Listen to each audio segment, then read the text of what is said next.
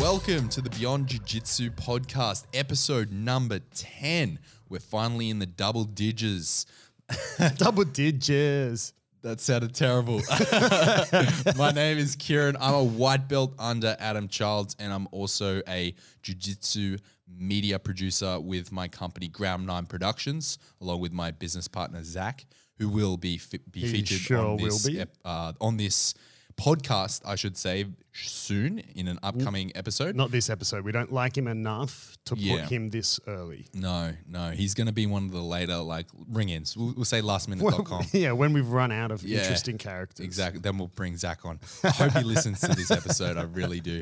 And uh, I'm here with my co-host. Uh, Adam Childs, a black belt under Alliance head coach Fabio Gurgel, um, owner of Alliance Sydney Jiu Jitsu with my wife, and um, yeah, Kieran's coach sometimes when I feel like it, Yeah, when I'm being a good boy. whenever he turns up. No, Kieran, tra- Kieran trains a lot.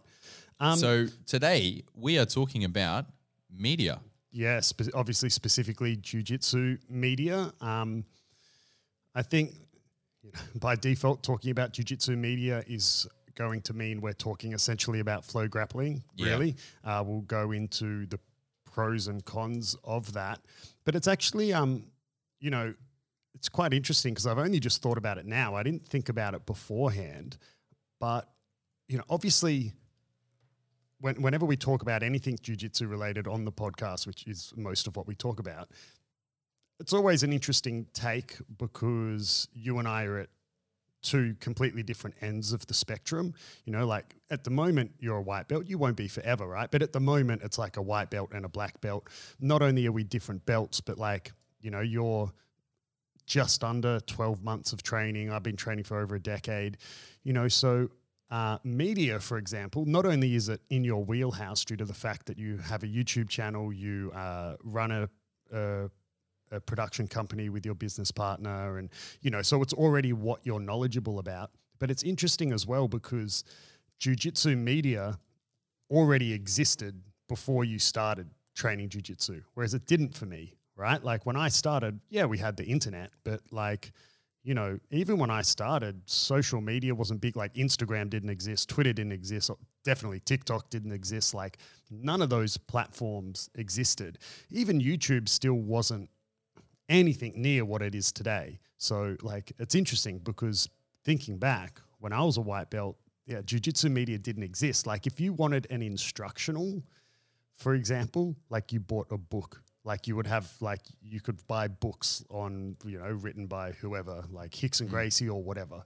Yeah, and they had like images featuring the different Yeah, movements. yeah. Um, there is a, a guy, very skilled um, judo practitioner that trains at our gym, and he was actually the first person to show me a, a, um, a martial arts style instructional book because he has one on judo. And Right. yeah, I found that really interesting. So Yeah, well, I mean, looking back, like, yeah, looking back, I'm just now it's all just going through through my head. That's how a lot of um, a lot of martial arts were taught. You know, you would there used to be a magazine in Australia uh, called Blitz magazine. Have you ever heard of that? never.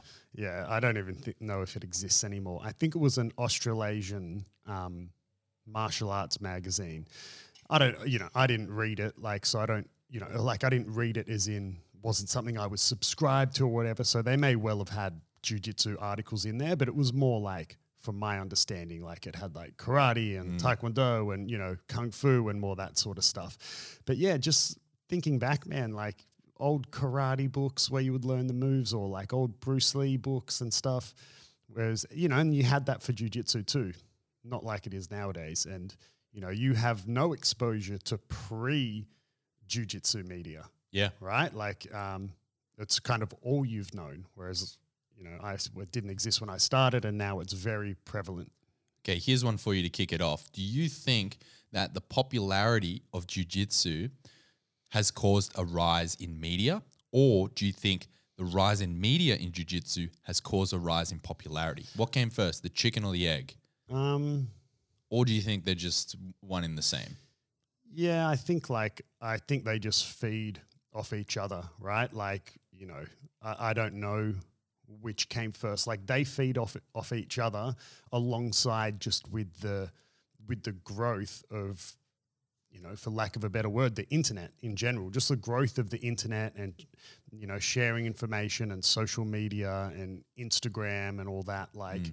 you know, all of those things have grown together. I don't think you could necessarily say one came first. I don't think it's like jujitsu is popular enough now that we can create an online platform, you know, or yeah. that like, oh, let's just you know, even though jiu-jitsu is a sport no one cares about, let's make flow grappling and then all of a sudden jiu-jitsu is popular. No, right? Like I think they it happened side by side. Yeah, I have to agree with that sentiment. Um, totally agree.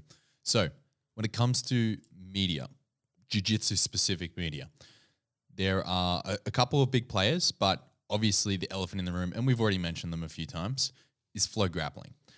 Now, flow grappling if you don't know what flow grappling is and you're listening to a jiu-jitsu podcast, I'm shocked. First of all, uh, whip out your phone and just do a Google search of flow grappling, or even just type jiu-jitsu into YouTube, and flow grappling will own probably the top 15 out of the top 20 uh, search results there on on YouTube. So flow grappling is everywhere. Flow Grappling produced the now infamous Daisy Fresh series. They've produced they produce all of the ADCC um, media content. They own exclusive rights to ADCC. They have their own uh, championship now, Who's Number One, which you may or may not have seen, but that's where all the in vogue athletes are competing nowadays. It's a it's an attempt at sort of a UFC fight pass style um, jiu-jitsu sort of event. Thing. Yeah, yeah, and that that's growing in popularity. But we're going to definitely see more of that. And uh, at some point during this episode, I'm going to talk about my my predictions for the future for flow grappling and, and media in general. But flow grappling isn't well received by everyone. Now, if you're in the limelight, I don't know anyone who doesn't like flow grap grappling. Who doesn't like them? Exactly. Flow well, grappling did not pay me to say this. yes, someone like sitting across with a knife. Yeah. yeah. So, well, it's it's no surprise that uh, if you've been around jiu-jitsu long enough, or you know someone that has tells you that flow, not everyone, not everyone likes flow grappling. Well, yeah, I like. Um, it's funny you say that because I I don't like flow grappling at all. I don't. Re- I think I only have one nice thing to say about flow grappling, but I don't know. Have you met other people who aren't on board with flow grappling? Like you being more in that sort of media platform, you ha- know more people yeah. in that industry. So the the biggest criticism that I I hear and I have on flow grappling is the way they handle how they they own exclusive rights to media coverage for the big jiu-jitsu events. Yeah. In in today's, you know, modern climate, one of the biggest events, if not the biggest, I'd probably go out on a limb and say the biggest jiu-jitsu event is ADCC. Yeah, it's yeah. And big, definitely big, the most prestigious. It's the most prestigious. It's the most popular. It's the most streamed, I believe. Now I'm, I'm pulling this out of my ass, but I'm, I'd, I'd bet on it um, that if, if we looked up the streaming numbers for jiu-jitsu events, it would be at the top.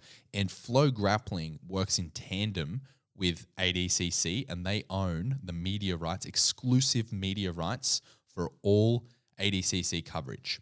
And they own exclusive media rights to a whole bunch of other events, like, well, their own events, obviously, who's number one, Fight to Win as well, and a, a couple of others that they have had these jiu-jitsu events, uh, competitions sign over media rights. Now, the biggest criticism that I that I have and that I see when it comes to that is the way they handle that. An anecdotal uh, story of, of backing up what I'm saying, and um, you know we don't have a fact checker on the show. However, I've heard that it's to the point where flow grappling will pull any content put out there by athletes themselves that competed in an ADCC sanctioned event because Flow Grappling owns the rights. Oh, so I they, haven't heard that. They won't even let the athletes publish so their savage, own man. Like content. Yeah. I know that, for example, do you know the the the channel or the Instagram or whatever BJJ Scout? Yes. it's a rather anonymous channel that does breakdowns of fights or techniques or fighters' special, you know, their their position of expertise or whatever. It has no person, like there's no face to the name BJJ Scout. It's just uh, music and text and some little um, Yeah. animations over the the fighters to show like, oh look, his hands here, hands there, whatever, right? And it existed before Flow Grappling, but now like Flow Grappling have essentially shut them down, right? Like, I mean, Because they take they pull all of their content for copyright. yeah, yeah, exactly. And look, bef- before we continue, I'll, I said a minute ago, I only really have one nice thing to say about Flow, and So you you're know, gonna lead with it. I'm going to lead with it because then I don't have anything positive to say after that. Okay. Really, um, uh, is that you know, like it's great that flow exists because it's helping the growth of jujitsu. I'm all on board for that, right? I'm on board with jujitsu gaining more exposure, becoming more popular. The more people do it, you know, the better for everyone. The more athletes can make a living out of jujitsu. You know, it's quite well known that there's not a lot of money in the competitive scene in jujitsu, and it's very slowly changing. But you know, if you went back ten years, like there was zero money. At least now there's, you know, some super fights and events that offer prize money and whatever. And so I'm all for that. But essentially, what you said, the prob, like the fundamental problem that that really frustrates me with Flow is that they have exclusive rights to pretty much everything in in jujitsu, right? Yet they're not a unbiased kind of news reporting uh, media channel for Yeah, no, jujitsu. absolutely you know, not. like they're they're in the entertainment industry, and that's fine. But then when you're in the entertainment industry and you own everything, and then you choose like what's what's featured, what's not featured, like man, it's just this completely biased view of the sport, right? Like there's plenty of like if you're not chowing down on some flow grappling chode, right? like you, you're essentially then a nobody, you know, and they can they can make or break you. And I hmm. mean, I, I don't if they were just a media promotional comp like let's imagine Flow were exactly who they are today, but they they didn't have exclusive rights to everything. They were just this booming, essentially marketing jujitsu propaganda machine, right? You to some extent you couldn't fault them. Like I mean, yeah, maybe they do dodgy stuff in business or whatever, but who cares, right? I'm just saying if that was their angle, they were just this entertainment marketing machine and they made or they could make or break athletes. Like that would kind of be fine because they're just good at their job. But the fact that that's who they are and they own everything, like there's zero room for anyone else. It's almost like um, you know how in the US they've got um, the two news channels, like that one's left and one's right. I think Yeah. it's like Fox and CNN, Fox, right? Yep, yep. Imagine if the US like they only showed one of those channels. Like, you know, it was only Fox News, for example, and they only showed Fox News and, you know, things that pushed forward the Fox News opinion and whatever, and there was no even access to the other side of the story. Like that's kind of how I see flow, flow grappling. Mm. They just own everything, right? And there's zero room for anyone else. They own everything and a and you know are completely biased in what they put forward. So if you're not willing to bend over for them, man, like like where do you go? And I think this definitely highlights the difference between, uh, for a lack of a better term, your generation and the, my generation, like the new white belts coming up. I don't know anything different, right? If yeah, like because it didn't, you know, it didn't exist. Well, I mean, in sorry, your time. yeah, like flow grappling already existed before you started. Yeah, exactly. So when I, th- I think we you mentioned this, you highlighted it in a previous episode, but it's worth going over. Is when I mentioned the biggest names that I knew, they were exclusively Danaher Death Squad or thereabouts, or people featured on Flow Grappling. Yeah. I didn't know anyone from that you know is a a big name in the IBJJF scene, like um, Isaac, um, that you were talking Yeah, about last. Zaki Bahiense. Yeah. Yeah. that you were talking about last episode. And the guy's a machine. Like Yeah. the guy is one of the best jiu-jitsu competitors in, in, in his weight division in the world. Yeah. But no one knows his name. And, and when I mean no one, I mean like I'm talking Gen Pop, new people, people from the States, etc., who Yeah. are know most of their competitors from flow grappling. Another thing that I think highlights the power of flow grappling is another thing that you mentioned in a previous episode is the the whole Daisy Fresh scene. I. Oh my god. Like if if you're not on Daisy Fresh, say for like uh, you gave the analogy, if you took someone that is featured on Daisy Fresh and they had a seminar right next door to someone like um, Isaac or a, another big name, uh, you know that could potentially have been a previous world champion. I don't know, like even someone maybe bigger than Isaac, like Lucas Lepri or yeah, you know Buchecha or Meregali. Or, Yeah, yeah, and I mean maybe with the exception of like someone like Buchecha, or even still, if you compare the two, like a purple belt from um, Daisy Fresh, who's well known, or a blue belt, or what have you, a seminar next door to a black belt world champion, which one would fill up first? Well, the Daisy I mean, Fresh one. There you uh-huh. go. Even though it's just some nobody purple belt. because And- they well they're not a nobody anymore. Yeah, Adam. right. Like they, they are a somewhat they're Yeah. a Daisy Fresh purple belt. It's it's the And it's that's I- changing the landscape. That's what I hate, man. Like like I just said, if flow grappling was just this marketing machine and they made or broke athletes, that would be all well and good, you know? Like you couldn't really fault them and anyone who complained about it, you'd just kind of say, "Well, man, you got to get better at marketing or whatever." But because Flow own everything, like where does an athlete like Azaki Bahiense, Meregali, you know, or any up and coming blue or purple belt who's not at Daisy Fresh, and they want to burst onto the scene, mm. but they have zero connections to flow grappling, like where do you go? Right? Like you can't, like you could even go and win a big competition, but like, you know, if if flow grappling don't choose to to feature that, like you're screwed. yeah. You know, and it, it man, like really But pisses the same me off. problem the same problem could be said in so many other sports let's let's go to a similar sport that everyone that our listeners can probably relate to and that we could probably relate to is mma specifically ufc flow grappling arguably is the ufc of jiu-jitsu right now or they're, they're heading in that direction they're trying to be the ufc of jiu-jitsu in in the ufc you could be the best fighter but you won't get paid the most unless you put bums on seats look at conor Yeah. mcgregor Yeah. he is probably the highest paid UFC athlete of all time. and he's one of the worst human beings. And no, he- I don't want to say one of the. There's plenty well, of bad people. he's I got mean, a, he's got an act, right?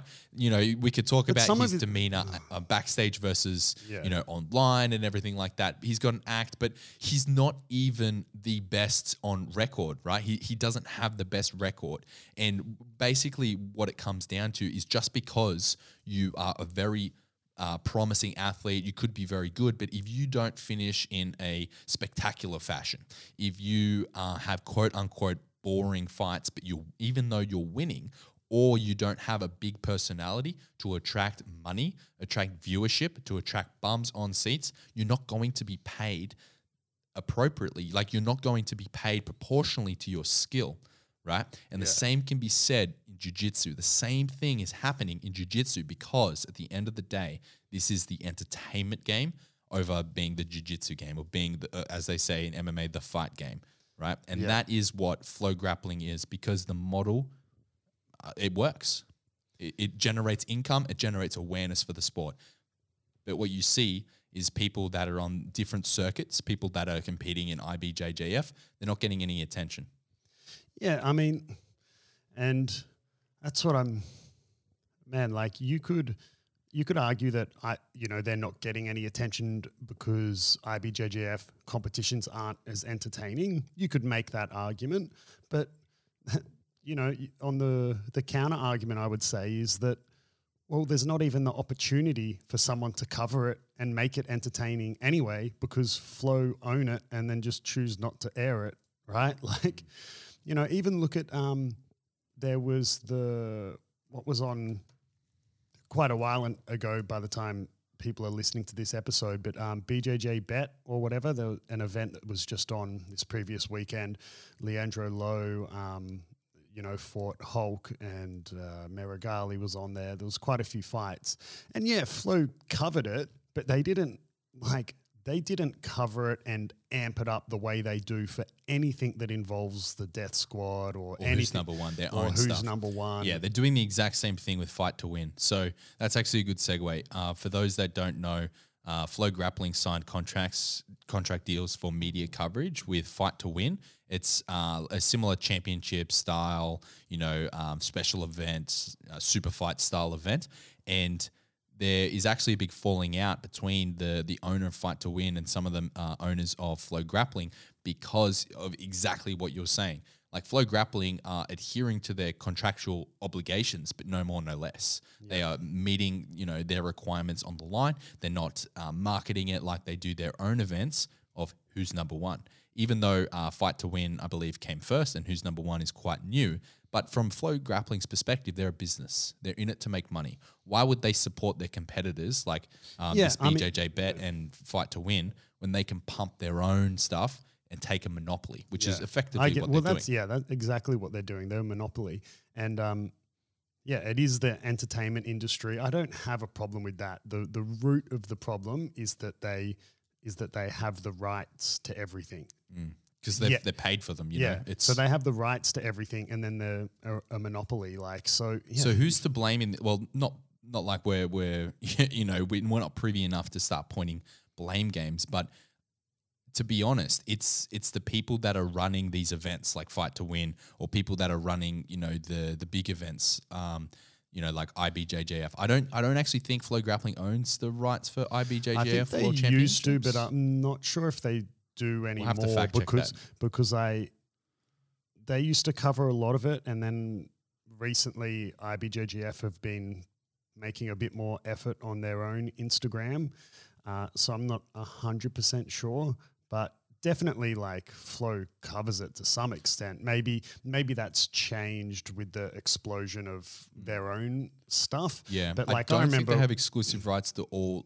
Like to have exclusive rights to IBJJF, like internationally, would be incredibly difficult and incredibly expensive because you have small events like you know IBJJF affiliated events here in New South Wales in Sydney or one in you know state but the- events here yeah, and there. those ones are different. Like Yeah. those AFBJJ events and stuff. They're like affiliate. Mm, no, they just like follow the IBJJF Right. rules. Like they really have nothing to do with it. For example, you don't, as an athlete, you don't need an IBJJF membership to compete in those. But you need a BJJF, yeah, different, right? okay. completely different thing. But you know, ignoring COVID, there are IBJJF competitions in Australia, like the Pan Pacs and the Sydney Right. Open and stuff. Got it. But um, yeah, I, yeah, I'm not exactly sure their relationship with IBJJF, but I mean, when I last saw Flow was at like the Masters Worlds in Vegas in 2018. That's when you competed at Worlds. Yes. No, tw- yeah, 2019 was when I competed. 2018 was when like I was speaking to some of the guys at, at Flow. Right. And it's when it's when I got my black belt. It's when Roberto Jimenez got his brown belt when he was still with Alliance. Um, anyway, Flow was there covering all of that. So I'm not sure what has changed in the relationship since then to now. Obviously, from then to now, the world has changed globally. Yeah. And, you know, events were cancelled and things. So whether that made certain contracts null and void, you know, I, I don't really know, right? But, um, you know, the the crux of the problem is having a, a marketing company own everything. Yeah, well, distribution is power. When it comes like media, you, everyone is a marketer. Everyone, and this is a quote from Gary Vee for anyone who's familiar with with our Lord and Savior Gary Vee. The hell is Gary Vee? Oh, I will educate you. Don't worry. so, you're a marketer before you're anything. You're a media company before you're anything in today's day and age, right? Hmm. And this this really highlights the juxtaposition that you were alluding to before when you first started training jiu-jitsu versus when I first started. When I first started, I you know very much media dominated the sport. It it it just did. Video dominates Yeah. the the landscape of jiu-jitsu and that is exemplified by Flow Grappling, by Daisy Fresh, by ADCC, all of these events. Like if you're not a part of that system, then no one knows who you are, regardless of if you're good or not. because you don't have exposure, right? So And like, man, oh, fuck, it's really pissed me off, bro. Like the, I actually I watched the Daisy Daisy Fresh episodes. I thought they were awesome. They were super entertaining. Yeah. like they, they very well produced. yeah, like really well made, really quality. well produced, really funny, really Yeah. good jujitsu, really Good interesting characters. Like Yeah. they were great. Like you know, so you know, at the start when I said I only have one nice thing to say about Flow, I mean that's not true. Like they, I mean the Daisy Fresh episodes are awesome, but again, like they're not awesome because they're made by the company that like dictates who who is relevant in jujitsu, right? Like if you look at a lot of the who's number one um, like fighters on the cards, there was a particular event that was it was like eighty percent of the athletes were from Daisy Fresh, you know, Yeah. and it's like, man, like I'm happy for them, but at the same time, I'm gutted for the athletes who are trying to make it, but they don't have connections with flow grappling. So, Yeah. you know, it's just that. Um, And if they it's almost like going back to. It's almost that expression. It's not what you know. It's who you know. Oh, 100%. And it's like becoming, and it's relevant now to jujitsu, which it shouldn't. I mean, The I'm- I'm- pushback would be if they go through an IBJJF uh, sanctioned event and they win it, then surely they would come into the the spotlight through that way. Then they'd get noticed, but we're not really seeing that. Like I've already highlighted examples of competitors that, as a beginner, I look up to as, oh my god, this this is what I want to be one day. You know, and they're not Yeah. featured. I've never seen these athletes featured. Like honestly, half the time when you're um, naming relevant, e- even in today's you know t- today's jiu-jitsu relevant athletes that are at the world championship level.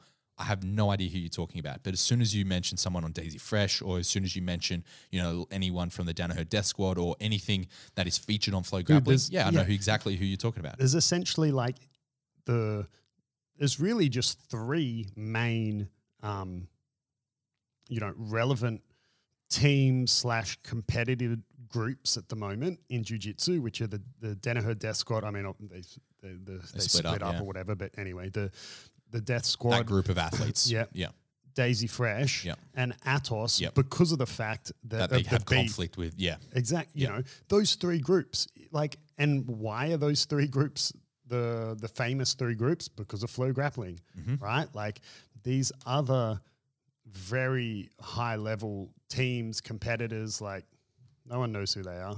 And now, when we say no one knows, I know that there's going to be people that are jumping up and down and want to leap through their their bloody headphones and throttle us. But like, what, but what about Keenan? What about what about this guy? What about that guy? Like, like everyone loves him. They have hundred thousand followers or whatever. And we're not when we say no one knows who they are, we don't mean like no one in jiu-jitsu. Like, obviously, people that follow the sport competitively are going to know the the the, the big athletes in IBJJF. What we're saying is people that are new to the sport, like lower belts, like myself, even you know, like white belts, blue belts that have only been training for a few years, and maybe they're in an environment where they're they're not told about anyone else, so they don't know. So when we say no one, we're, we're talking about you know broad brush the the, the full spectrum of jujitsu. Now, do we expect everyone that has ever trained jujitsu to know the name, you know, Gordon Ryan or whatever? No, but it's it's different, But right? y- you know what it, it reminds me of is like, um, you know, the fact now that you're there's so much more than what flow grappling chooses to to show, right? In in the jujitsu world, that it kind of reminds me of when I was a white belt and I thought the only thing I knew about jujitsu was was uh, was the Gracie name, and it kind of makes me think the way that you know a lot of people now look at how the Gracies try to think they own everything, and you know that mm. all jujitsu is Gracie jujitsu and blah blah blah blah blah. It reminds me when I was a white belt and looking to move to Brazil and pursue were looking for Gracie. yeah, like I just looked for Gracie gyms, and luckily for me, I had a training partner at the time who was like, "Man, you know, like it's it's not just Gracie; it's just a name. Like you've got um, all these other teams like that exist. Like you've got Nova União, you've got you know, he's like, check out these guys, the Mendes brothers. Check out like Andre Galvão. Check out Alliance. Check out like all these other." You know, teams and like I didn't know. I thought it was just Gracie, and it's, It's kind of like thing. new white belts now they think like it's just whatever flow grappling show and it's like no man there's like so much more there's so many other options right Yeah. So what's the like? what's the not solution because it sounds like there's a big, you know, a big problem. I mean, I don't really see flow grappling as a problem to jiu-jitsu. Yeah, they have a monopoly. I think that all in all, if you strip away everything and look at it objectively, flow grappling does more good for the sport than they do negative. And I'll stand I mean, by that. Yeah, I, w- I would agree too. But like, You don't have to agree. we can fight. no, like, yeah, I guess I said it at the start, right? I'm all for the growth of the sport and they do that really well. Um, but I'm trying to think of an example in any business. Can you, th- you know, competition is good in business. Yes. Right? Oh, so I- can I you can you think agree. of any business that it's good that that one particular company has a monopoly on the market? Amazon. and, yeah, and everyone loves Amazon. And the fact that Jeff Bezos pays zero taxes, everyone loves him. They treat their employees very well. Li- Yeah. Right, like show me an industry where one particular company has a monopoly, and people go, "It's good for the it's good for the business that that one company has the monopoly." Honestly, I can't. And It's just terrible, you know. And- So eh, you can yeah. love flow grappling as much as you want, right? I don't, but you could be. Someone listening could be like, "Man, what are you talking about? Flow grappling's the best." I know a lot Cool. of people like that. I know a lot of people that absolutely love flow grappling, love what they do, subscribe to their platform. Like I, I have access to their platform. Like I, um, I, you know, not not trying to sound like a hypocrite here, but I've I've watched a lot of their content. You you mentioned you really enjoyed their content because they're they're producing the best entertainment for jiu-jitsu in the world right now. That's that's like a But it's just not good for the sport as a whole that they haven't a monopoly. the only yeah, time agree. would- the only time it would be fine is if it was a completely unbiased, just like news coverage of the sport. If they had nothing to do with like the the actually like the entertainment factor, nothing to do with like putting on events or whatever. Like think something like, you know, I don't know, like Formula One. Like it's just, yeah, it's like the one uh, company that has the rights to. So, for example, in Formula One, when you have different commentators from different countries speaking different languages commenting on the race, all of those guys around the world are all getting fed the same feed. Right, the same video footage. Yeah. that they're all. Co- so it's like the one company. It changes sometimes from country to country due to you know, legality reasons and different partnerships in different countries. But it's not like they're pushing an agenda, right? They're just very impartially putting forward the event, the right. race, They right? they have the video feed. They have the the video. Yeah, So, so- they they they're in charge. They're getting paid to have the cameras in on the track and and film the yeah. event. So a, a monopoly like that would be fine. If flow grappling, if all they did was like film pre-fight interviews, the fights and post-fight interviews, whatever. So who- the pure it- production. Yeah. Yeah. But like that's not. They've got a monopoly on everything else. And like I just said, you can love them as much as you want. That's all good. But like you can't sit here and tell me, like I asked you the question, find me an industry where one company having a monopoly on the market is good It's for the market. Yeah. Like I, I, I honestly can't think of any. I think something that would be fantastic to happen would be for a competitor of flow grappling to rise.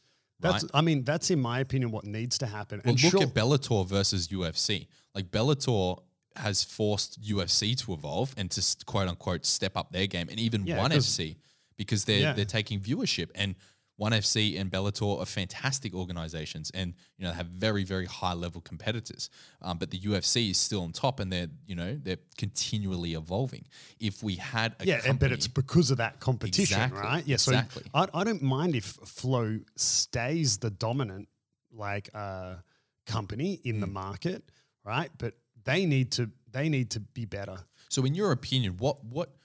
Okay, so if you tomorrow you took over as CEO of Flow Grappling, now I'm not expecting a full business plan in a in a jiu-jitsu. Well, it's just so happened you asked.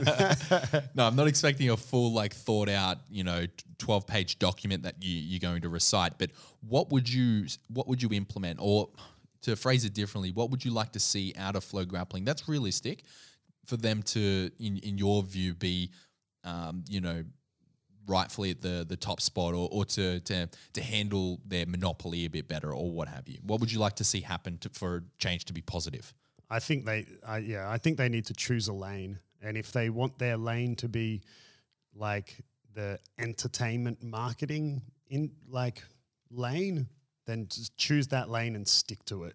You know, opposed to where the, their their current position is that they just own everything and cherry pick what they want. Like, I'm not sure the legalities of what's happening on the back end, but of course, if another company tried to rise up and challenge Flow, like They would need to put on their own event. they would probably need to put on their own events and stuff. And of course, Flow would do everything in their power to squash them, right? The same way you can't, you know, if you s- launched a clothing line or whatever, you would get to a certain point where you're gaining enough traction that companies like Nike, Lululemon, all these big companies would try and squash you. That's just business, right? That's big business, I should say. Um, so you know, that's like what they did to BJJ Scout, right? You know, Yeah. like I can't believe you said that they they pull the footage of their own individual, like of fighters On. ADCC, yeah, yeah, You know, it's, like- it's, de- it's definitely happened. It's definitely happened in the past. I'm not sure if it's still happening, um, but that was one of the big reasons why some competitors are a bit sour at Flow Grappling is because yeah, they because they own exclusive media rights. Anything anything that comes from these big events, particularly ADCC, has to be you know sanctioned by Flow, has to be signed off by Flow. So you It can't just film rubs, your own fight. Yeah, it just rubs me the wrong way, eh? Like, you know, I don't know if they had an event where you just got money for showing up. Yeah, for sure. The anyone from those three teams I mentioned would would get paid more than you know some other person who's Yeah. more more respectable. But I mean, the pushback would be, like from a business point of view, if if I own Flow Grappling and I'm and I'm listening to this podcast and I, I hear two guys you know criticizing the the fact that you know a, a media company owns exclusive media rights to an event, I would say, well, I we as a company we you know established ourselves over years. We we worked very hard and we bought that. We paid a lot of money for those exclusive media rights and for it to be profitable for our company and for it to be beneficial beneficial to jiu-jitsu as a whole for us to be profitable then we need to own the exclusive rights and, and utilize them to the utmost of you know our, our power you know what i mean well basically what i'm trying to say is, is flow grappling probably has paid a shitload of money to the adcc to own those rights and they've probably paid a shitload of money to put on these who's number one events. But at the same time, because there's no one doing what flow grappling is doing at that level or at that scale, there's just no competitor. Like flow Well, then, grappling yeah, like- has competitors, but like for Jits, Jits magazine or BJJ Scout or all of these other magazines that are reporting news or even um, Jiu Jitsu Times, you know, that are, are news outlets. Yeah, they're reporting on news, but it's not the same. It's not like a media distribution empire, and there, there's no one producing uh, that media at the level of flow grappling, even close to compete. Yeah. So And I that's mean, the problem. yeah, there need there needs to be a competitor in the market, and you know, again, like I don't know all the legalities. It's not like I'm a lawyer, nor have I sat and spoke to someone about all flow grappling's contracts and whatever. So for all I know, right, it could just be the case that there's no one with enough money behind themselves to compete with flow. think that's for all I it know, the door is wide open and there's just no one doing it, right? But there there needs to be there needs to be some competition to flow grappling. Again, I don't mind if flow stay as the dominant best, you know, uh, company in the market, but they need to be better. The same way you said the UFC has evolved due to pressure from Bellator and um and ONE? FC. ONE FC and that that needs to happen to flow because the the way they're going now, oh man, I hate it. And I just find that so much of their stuff super cringe. Like one another thing they do that annoys me is they do you know when you'll click on like an article or something and then it goes to flow grappling And you gotta pay, and yeah. you have to pay. Yeah, man they do that. they do it with ones where they will take an instagram post from they did it when when when the Miyao brothers announced they were leaving uh, unity. They they posted it on their instagram. The, the Miyao brothers did they literally flow grappling like just copy pasted the Miyao Brothers Instagram post on their website, but then you had to like pay because they have, to like a f- two paragraph like comment on it, right? Yeah, and you Yeah. yeah, you have to be a Flow Grappler sub- subscriber Yeah. to read that whole article, and Yep. it's and it's literally just the the Miyao Brothers Instagram post, and then like a paragraph saying, "What do you think? Where will the Miyao Brothers Yeah, go?" And yeah. you're like, man, it's like Clickbait, and- right? Yeah, Yeah. and people hate that, right? People hate. Uh, it's not just Flow that do that. It's all News Corp. news Oh, websites sites do it, right? You go to click on Journalism 101 in today's social media market. And yeah, I mean, it's always going to be like, oh, it's business, whatever. But like, just because it's, I hate when people make excuses like that. Oh, but it's business, or like, oh, it's the fight game. Or, like, yeah, just because it's like doesn't mean it's cool. Doesn't mean it's morally correct. You know, man, hate it. Like, makes me like lost for words. I find super cringe. Yeah, it's it's not the most clean business practices, um, but I mean, in terms of their their journalists, they would be under the same sort of obligations as main mainstream media journalism, like take Seven News or something like that. Say you're a young um, journalist that coming up, you may be given a category like, okay, you're going to be reporting on social media. So find some, you know, influencer story and, and publish it. And they would have like an obligation to produce X amount of articles per Yeah. per quarter or what. But have you. imagine like you know when there's like breaking news, right? In it's the the news stations like rush to get there first. Like, you know, they Yeah. want to get the inside story and whatever. Imagine if you were like a news reporter and there was, I don't know, like a fire at some, you know, apartment building. So you rush there with your camera crew to to report on it, right? And then you get there and flow grappling like go, whoa, whoa, whoa, whoa, no, we own this. You can't report on it. Like, you know, that would suck. You know, I would love to see where, you know, jujitsu events and fights and everything could just be covered by whoever, and then people will watch whoever is putting out the better content. I have to push back on. I don't know if that would work, right? So, say if if you had an event, where do they make where where do these big jiu-jitsu events make their money from? Pretty much on the streaming and the the the media that comes out of these events. So, if if you had an event like Who's Number One, or or just pick one that's not associated with flow grappling. So you had an event like ADCC, and it was open to anyone that wanted to cover it. It would be saturated. There would be like no, if, yeah, I don't mean like it would be like, free. It would effectively be free. No, no, I don't mean like that. I mean you. There would have to be something like, you know, they would know based on the the venue size and everything how many media passes they can have. Like you would, it wouldn't Right. just be like you. Anyone can rock up and cover it like a fire on the street because it's not taking place in a public place, Yeah. right? Like what I mean is anyone cover it as in if you were if Ground Nine Productions wanted to mm. cover ADCC, right? And if you had better camera angles and better post fight interview and whatever, people might choose to subscribe to your coverage opposed to or at least maybe not your coverage. Like an event like that you may need You would need still- professional. You like, need like one sort of Yeah. like overall coverage. But you know what I'm saying is like imagine you wanted you're to saying you- cover it, you could apply for a media pass. yeah, you want it to be open maybe- for bidding, right? yeah, open for Yeah. bidding, and maybe and maybe the organizers of ADCC they you know they know that they're going to allow you know four different news stations to to cover it Yeah. or something. You So know? again, or, the or, or maybe that, maybe if it, maybe it only needs to be one, but like you said, it should be open to forbidding. It's like the Olympics, right? Yeah. Like uh, here in Australia, Channel Seven, right, has the rights to the Olympics, isn't it? Channel Seven, I, I have believe. no idea. Probably I'm pretty sure it's Channel Seven, right? they normally take the or is it? Yeah, whatever. I'm pretty sure it's Channel 7. I'm, you know, I, I haven't done my research on this, but I assume that that was open for bidding. Like, it's not like Channel 7 owns the Olympics. I assume it was open for bidding. And if Channel 10, Channel 9 probably, like, you know, could have taken the rights if they wanted to, mm. right? But Channel 7 got it. But the problem with that, one problem, and and that that's that's a that's a good model, and that a lot of events have that model where it's a bidding system, and then you bid for the contract.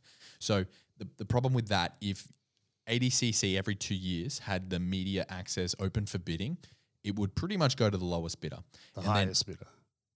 sorry, oh yeah, the high, yeah, highest yeah, bidder. yeah, the highest bidder. Um, if if if they're if the media company is paying the um the organizer, if it's the other way around, then it would be a lot. Either way, it's whoever is willing to to do more work for less money is effectively it, or whoever's willing to pay more for the exclusive rights of the event.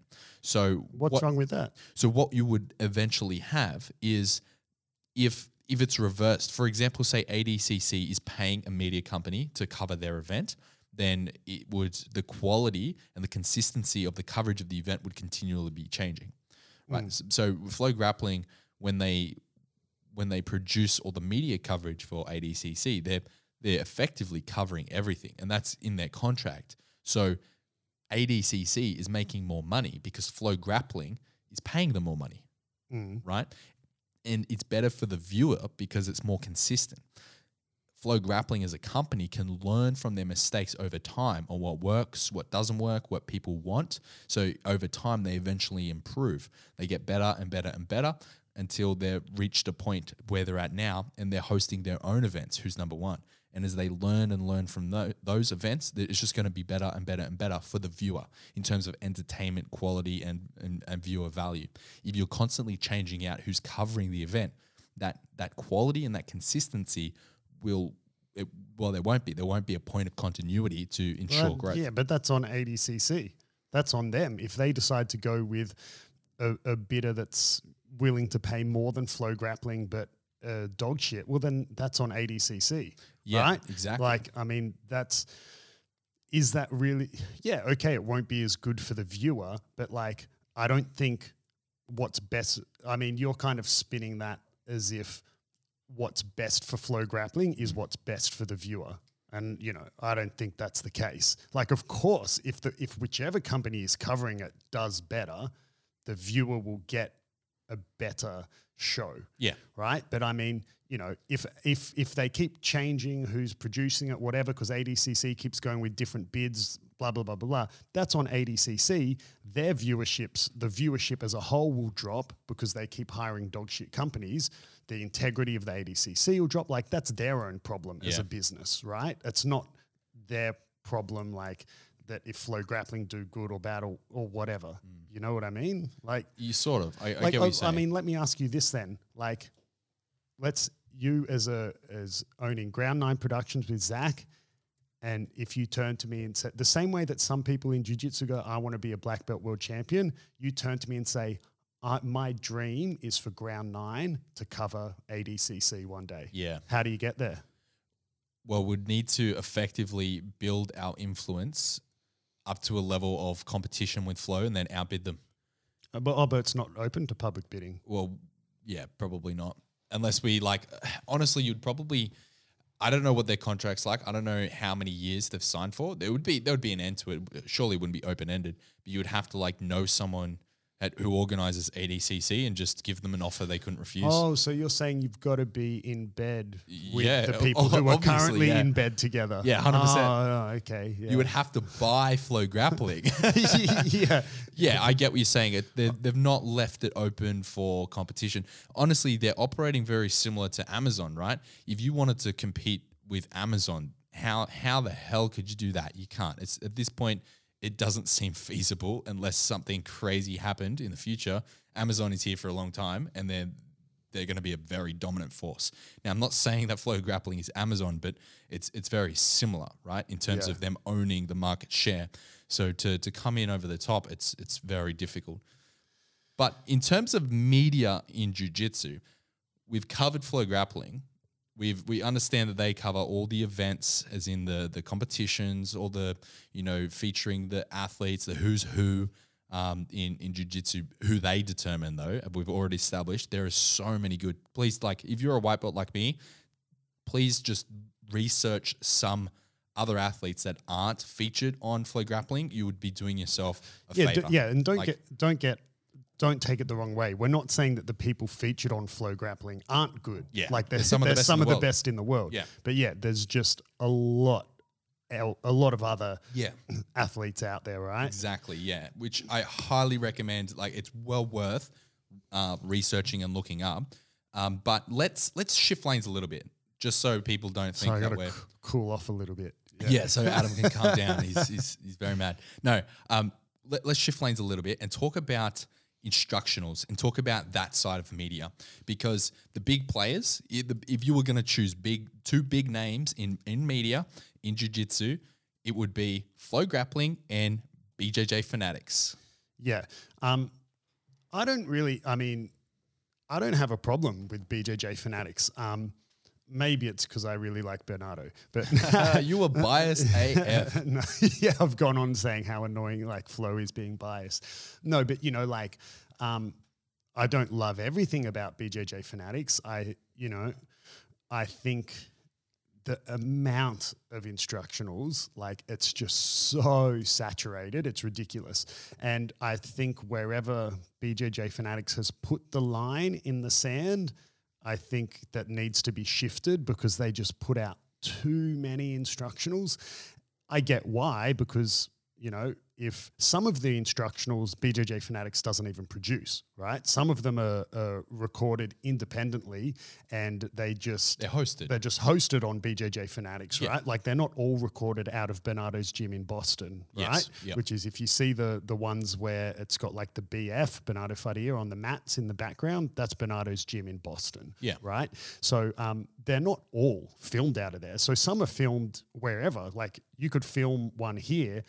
Lachlan Giles' one, for example, it was all filmed at his gym in Melbourne.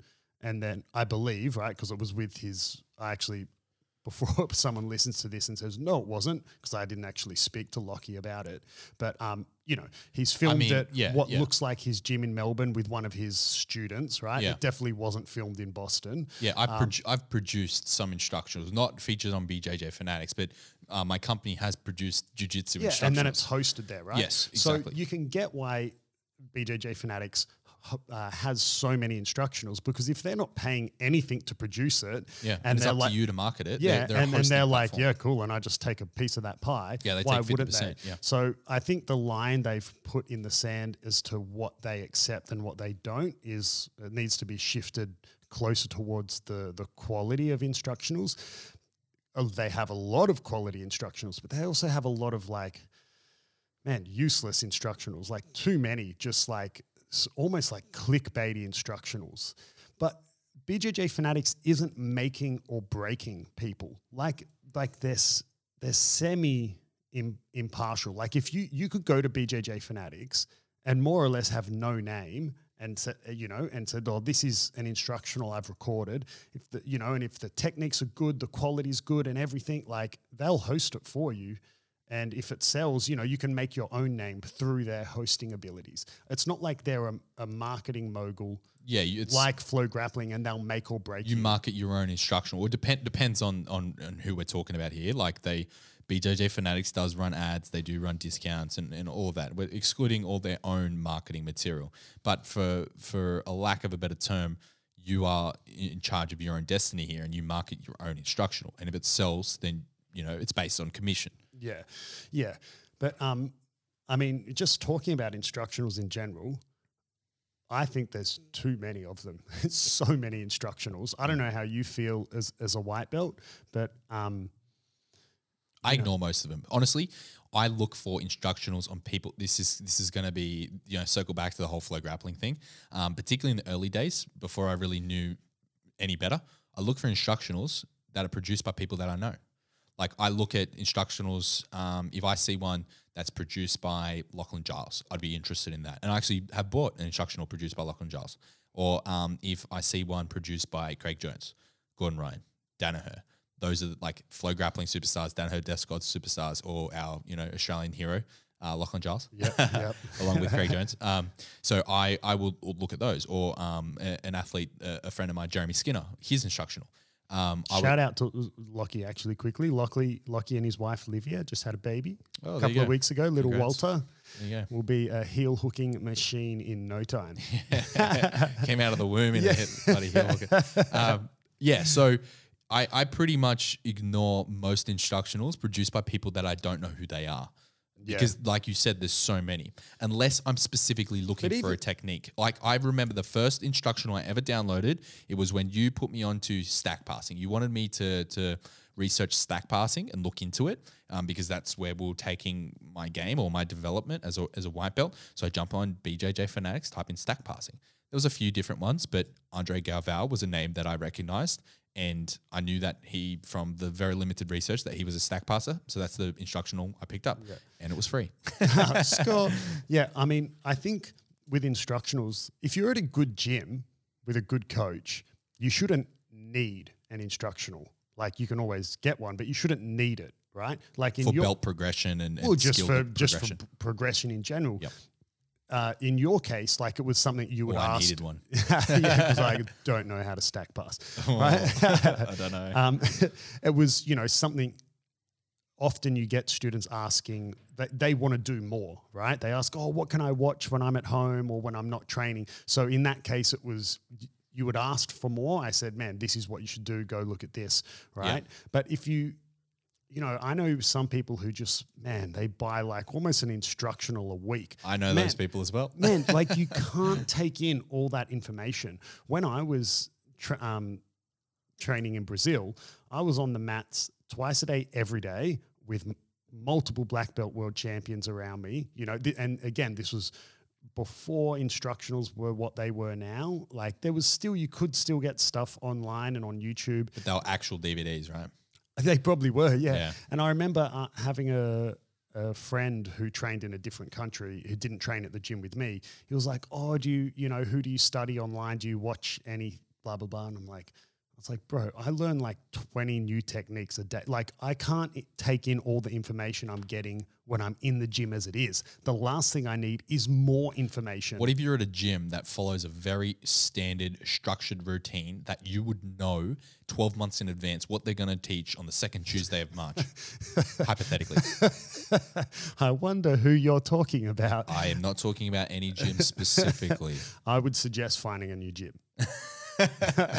Okay, but it say I live in Darwin and it's the only gym there. Yeah. Okay. Well, then you know, do some self study. My my advice with instructionals is get an instructional for something very specific, like what you did, Like the stack passing, yep. Yeah. Um, another one we have one of my students, Ollie, the purple belt. Um, who wanted to improve like his over under passing and and deep half guard. You looked at Bernardo's, right? Yeah, I mean, if you don't know, Bernardo's essen- like the king of deep half guard and over under. So I showed Ollie a lot of over under deep half guard stuff, but I'm also not a moron. Like I'm not going to sit here and pretend I know more about that than Bernardo does. Like the dude invented it. Like he's the best in the world at deep half guard and over under passes. So you know, yeah, I'm always there to help Ollie and teach Ollie. But I said to him, I was like, man, you know, if you want more of this, look at Bernardo, whether it's on YouTube or his instructionals. And it's like he bought the one instructional and like that's what he's stu- studying. Yeah. You know, same as like, uh, you know, because no instructor, doesn't matter how good they are, even if you take some of the best coaches in the world, like Fabio Gurgel, like Andre Galvão, like the Mendes brothers, they're not professionals, or they're not experts in everything.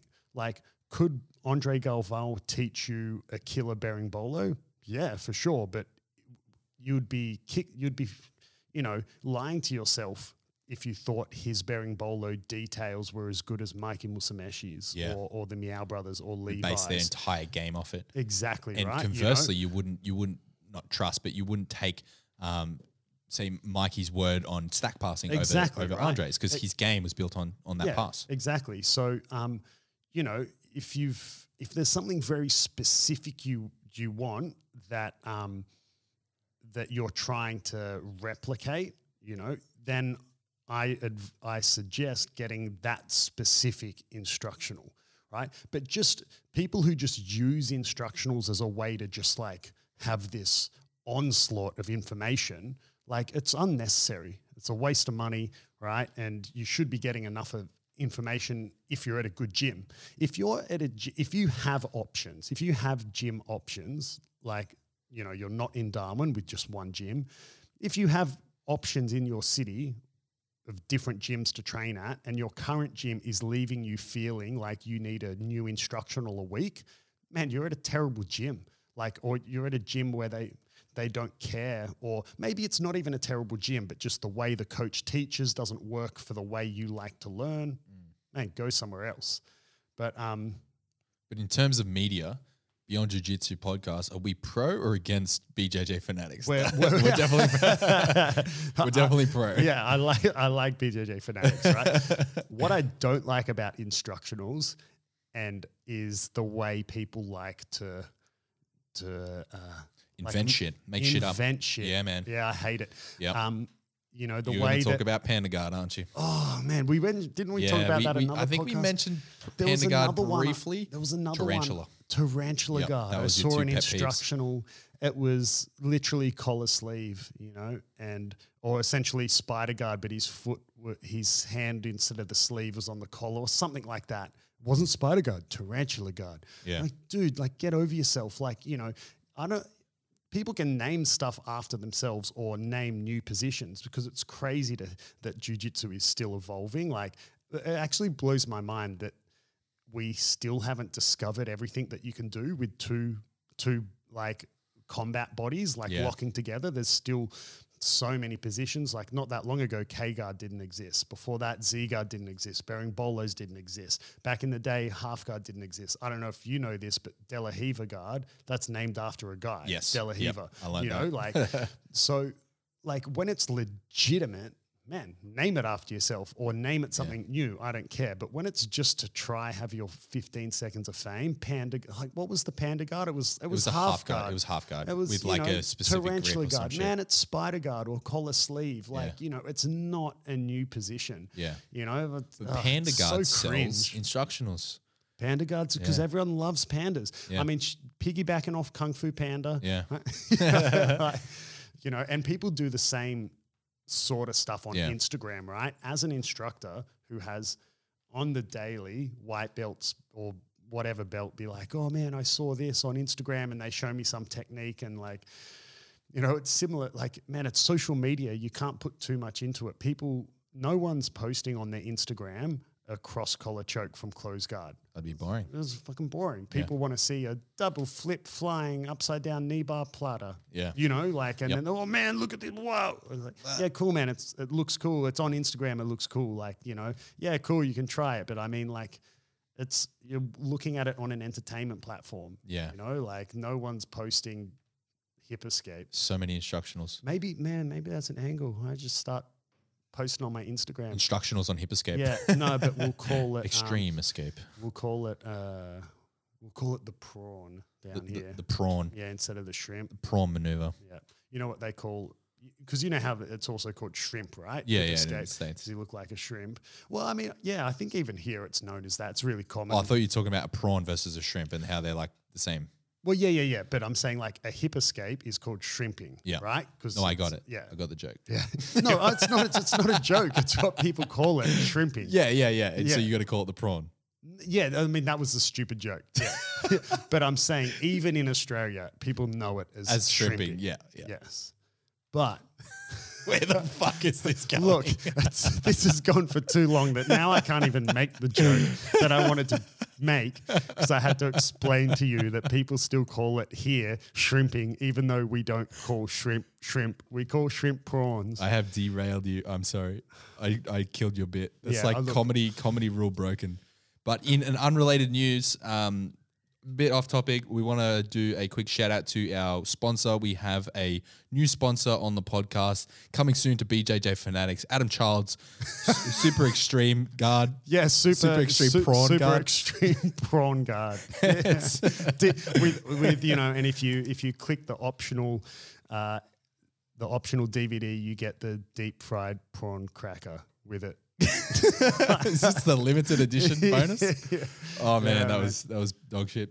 Yeah, I, I look, I, yeah, and actually, when people just make up stuff, man, they Yeah. change the most minute, insignificant detail on Theirs, they own something, it. and yeah, hasn't been name done it before. It's brand new. Yeah, like I, I love the evolution of the sport and legitimate brand new Mm.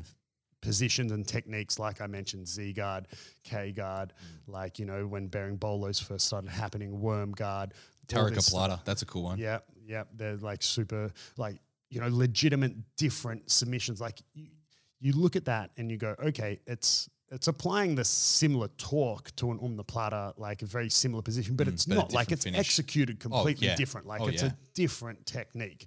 You can name it after yourself. You can't just you can't just do an omoplata and go, yeah, but like notice how I'm like doing a thumbs up while I do this umna Yeah. plata. Yeah, so it's called the hang ten. You know, like to piss off. Like, I mean, nobody cares, bro.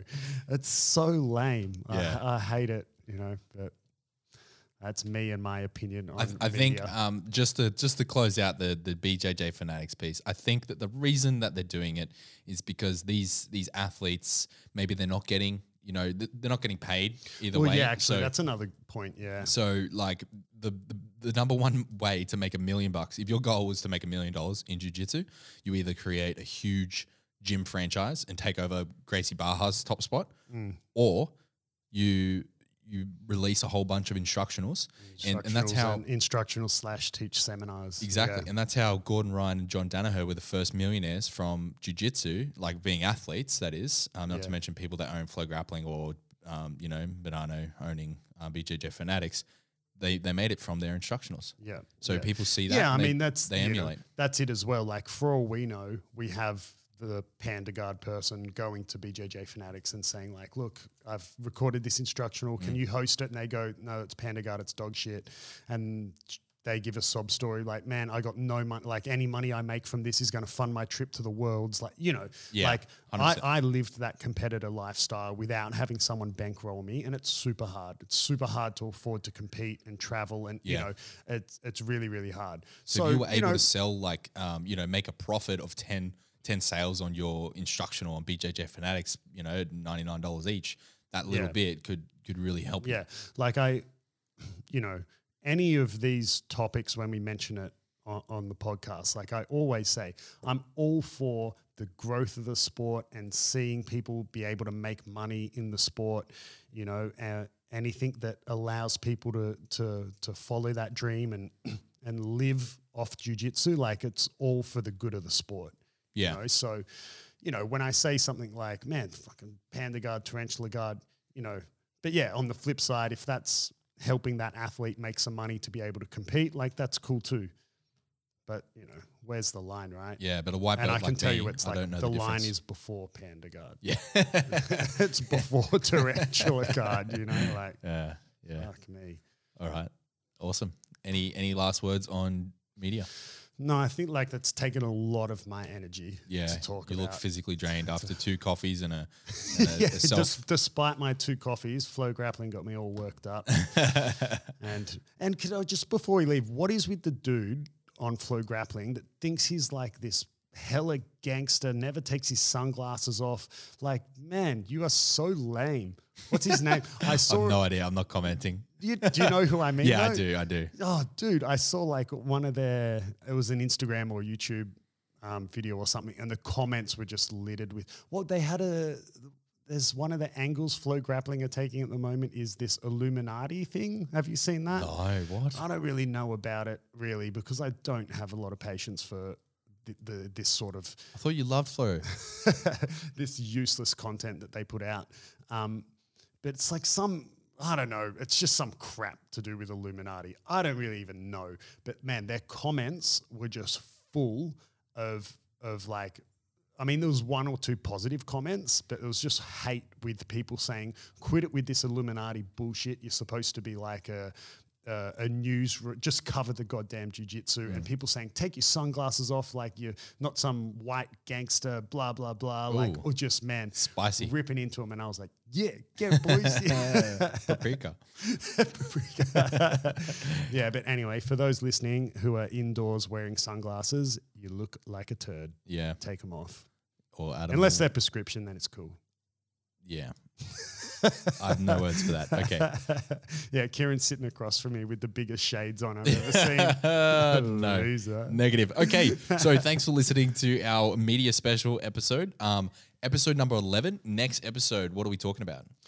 Uh, we're going to talk a little bit about like cross training in terms of whether that means training other sports, whether that means, you know, doing lifting, whether that means uh, cross training as well, can mean like training at other gyms. So Yeah. just what sort of training is done, should be done, is allowed, you know, Should be allowed. should be allowed, right? What training we do, our own personal uh, training routines and Yeah. schedules when we're preparing for competition. Like uh, Adam, he's preparing for sort of was preparing for a super fight coming up. Yeah, but I, I was that. We'll talk about that. Yeah, canned at the moment due to uh, COVID restrictions in Sydney. We'll, we'll see if it still goes ahead. Um, there will be one on the cards next year if it doesn't. I would assume so. Yeah, Yeah, which we will go over. So stay tuned for that. Look out for episode number 11. If you enjoyed this episode, please feel free to leave us a review on your streaming platform of choice. Give us a follow if you're listening on Spotify. That's just a review from Flow Grappling. You suck.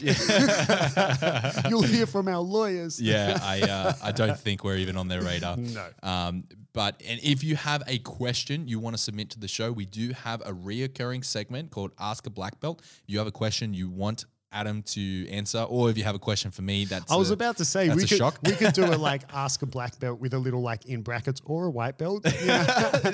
Why are you so shit? that's the question. no, but I mean, it's actually, you know, not to, sorry, not to start a whole new conversation, but I mean, it's interesting. There's questions that people would want a Yeah. white belt response to. Like, you know, I don't know, like, uh, I don't know, like how how have you found your first six months of jujitsu, or like you know, was it what you expected? Because certain questions you could answer that Yeah. I've forgotten, Yeah. because it was so long ago for me. Yeah, no, I, I totally get you. So if you have a question for Adam, um, anything jiu-jitsu related or a question for myself, anything jiu-jitsu nutrition related, um, submit it to the show. Just type in uh, Beyond Jiu-Jitsu podcast on Instagram. You should be able to find us there. Or alternatively, you can go to my personal uh, Instagram page. It's just at Kieran Lefebvre, my name, or on YouTube under the same handle. And to reach Adam Alliance Sydney BJJ. on Instagram. Thanks for listening. And until next time, catch ya.